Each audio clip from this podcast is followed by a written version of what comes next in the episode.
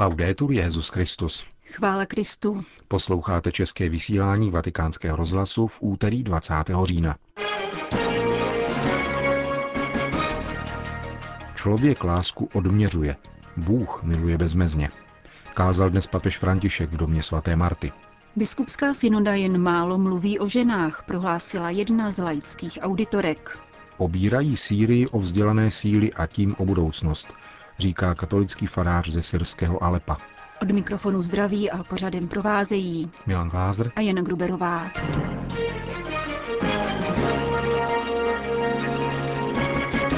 Zprávy vatikánského rozhlasu. Vatikán. Bůh štědře obdarovává lidi milostí. Ti však mají ve zvyku situace odměřovat. Pochopit tuto hojnost božské lásky je rovněž plodem milosti. To jsou hlavní linie kázání papeže Františka při raní Eucharistii v kapli domu svaté Marty.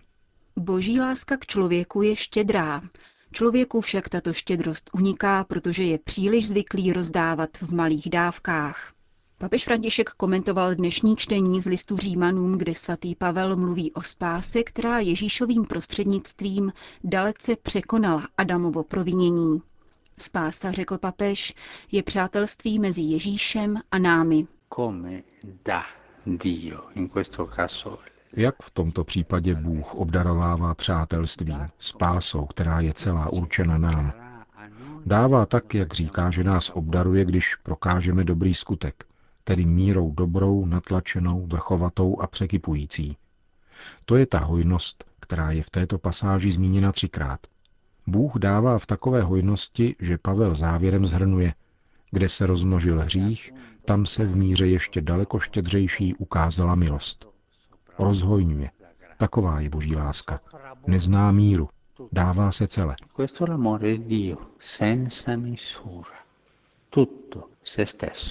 Bez míry jako otec, který v evangelním podobenství denně vyhlíží svého syna, zda se už rozhodl k návratu. Boží srdce, pokračoval papež, není uzavřené, nýbrž ustavičně otevřené. A když přijdeme jako onen syn, obejme nás, políbí a vystrojí slavnost. Bůh není malicherný, nezná malichernost, dává všechno.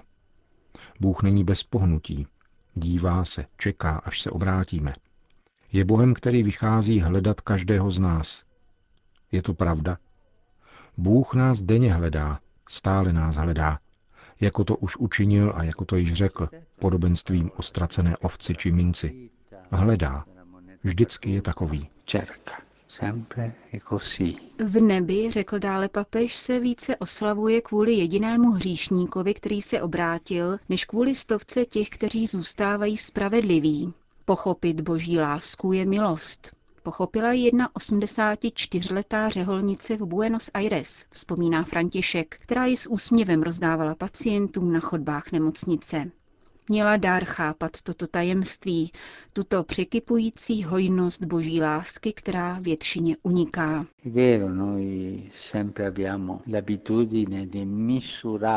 Je to pravda. My jsme stále zvyklí odměřovat situace a věci mírami, které máme my. A naše míry jsou malé. Proto bude užitečné prosit Ducha Svatého o milost prosit Ducha Svatého o milost, aby nás alespoň trochu přiblížil k pochopení této lásky a abychom měli ochotu nechat se obejmout, políbit touto mírou, která nemá mezí. Končil papež František ranní kázání v domu svaté Marty. Vatikán. Tiskové středisko svatého stolce dnes zveřejnilo příspěvky laických auditorů, které zazněly v průběhu 11. a 12. generální kongregace biskupské synody. Italská historička a stálá dopisovatelka listu L'Osservatore Romano Lučeta Skarafiová se zamýšlela nad postavením ženy v rodině. Církev by měla ženám naslouchat, protože v rodinných záležitostech získali určitou odbornost, radí Skarafiová. Na světě existuje mnoho různých rodin, ale v každé z nich zastávají ženy důležitou a rozhodující roli, zaručující pevnost a trvání rodiny. Synodní otcové by se tudíž měli poučit, jak vytýčit základy nové rodiny, tedy nikoli takové, která by nadále zneužívala schopnost žen k sebeobětavosti. Nýbrž takové, která by si vážila všech svých členů. Jak v pracovním textu synody, tak v jednotlivých vystoupeních se však o ženách mluví velice málo, hodnotí italská novinářka. Jako by synodní otcové zapomněli na zcela nový, až revoluční vztah, kterým se Ježíš projevoval vůči ženám. Hovoří se stále a výlučně o manželství, zatímco ve světě narůstá počet rodin tvořených pouze matkou a jejími dětmi. Právě ženy totiž nikdy neopustí své děti, i když jsou postižené či nemocné, anebo jsou plodem násilí.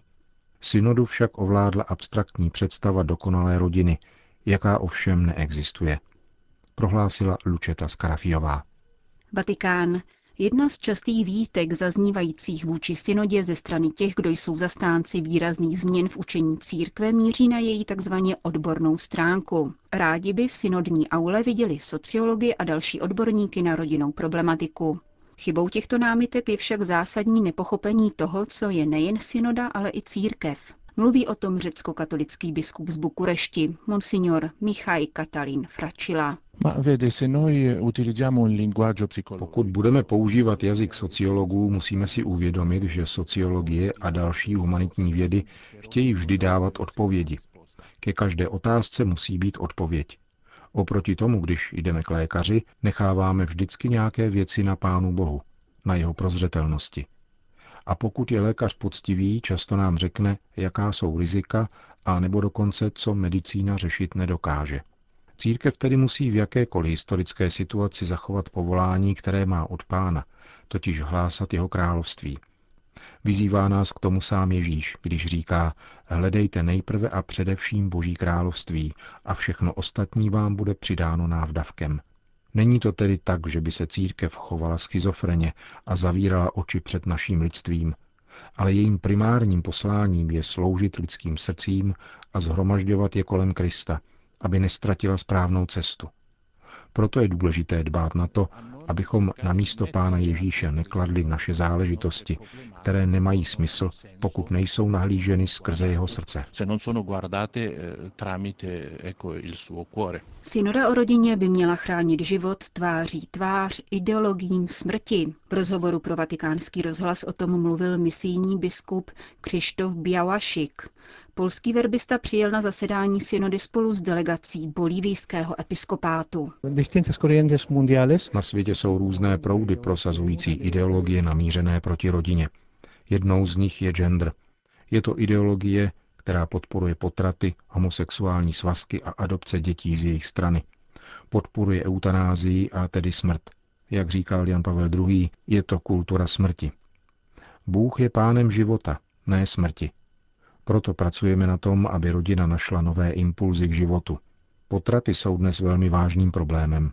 Na mnoha místech a v Bolívii také někteří lékaři tvrdí, že nejde o žádný problém, jen malá operace, odstranění z hluku buněk. Dobře víme a církev tomu učí, že lidskou bytost je nutné chránit od chvíle početí. Lůno matky bylo kdysi považováno za nejbezpečnější místo. Dnes tomu tak není.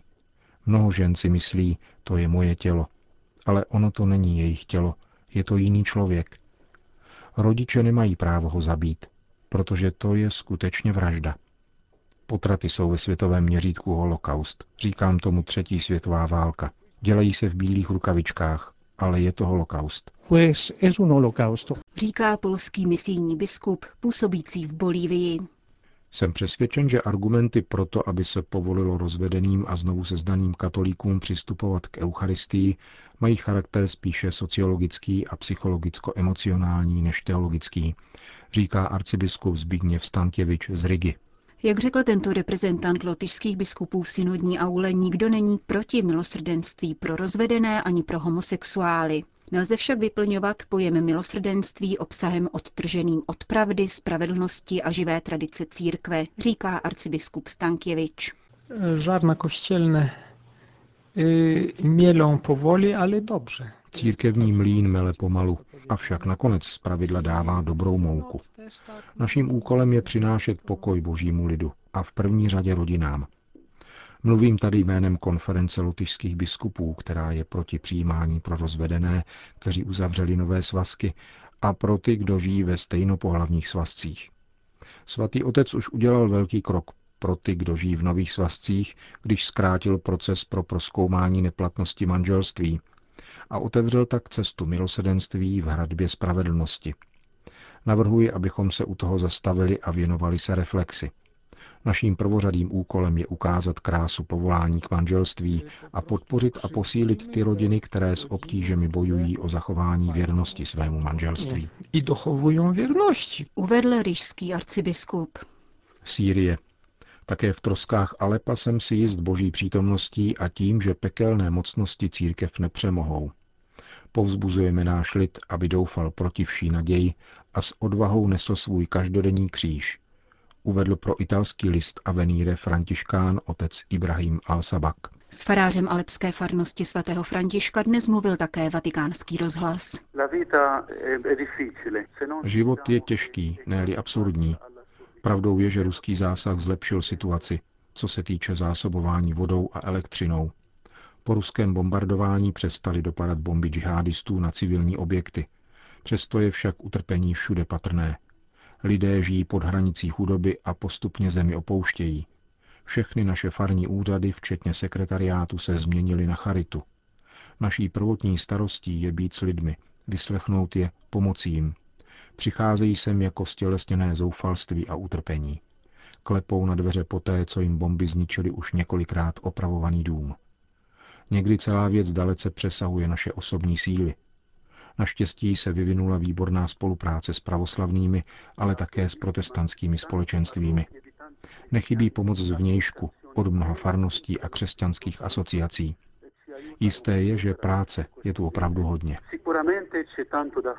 Kromě domů ničí bomby také kostely. Je tu určitě více než stovka vybombardovaných kostelů, ale to na nás tak těžce nedoléhá. Spíše nás děsí, že válka, největší zlo, které kdy lidstvo poznalo, jak říkal Jan Pavel II., rozvrací boží chrám, kterým jsou člověk a rodina.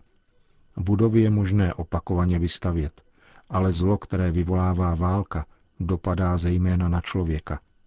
Nechceme tedy zachraňovat kameny, ale člověka a rodinu. Nejbolestnějším důsledkem války je migrace. Trvalý odchod Syřanů, zejména mladých mužů, kteří nechtějí narukovat, poznamenává všechny instituce, vysvětluje otec Ibrahim. Zemi opouštějí mladí inženýři, lékaři, ředitelé škol a učitelé všech stupňů. Jak alepský farář poznamenává, sám zakusil, co znamená nedostatek vzdělaných odborníků, kteří se doposud významně podíleli na běhu farnosti a jejího pěveckého sboru.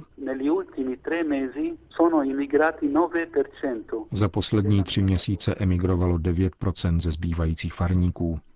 Někteří jsou ochotní se vrátit, zvláště když se teď po ruském zásahu situace poněkud zlepšila. Mnoho z nich se ale usadilo v zahraničí a nemyslím, že by se ještě někdy vrátili. Největší ranou je odchod mladých lidí. Ve společnosti tak nastává vážná nerovnováha. Z mnoha rodin odcházejí jenom muži, aby ostatním připravili cestu. Dochází tak k faktické odluce, která se někdy protáhne na několik let. V mnoha případech pak ovlivňuje trvání daného manželství. E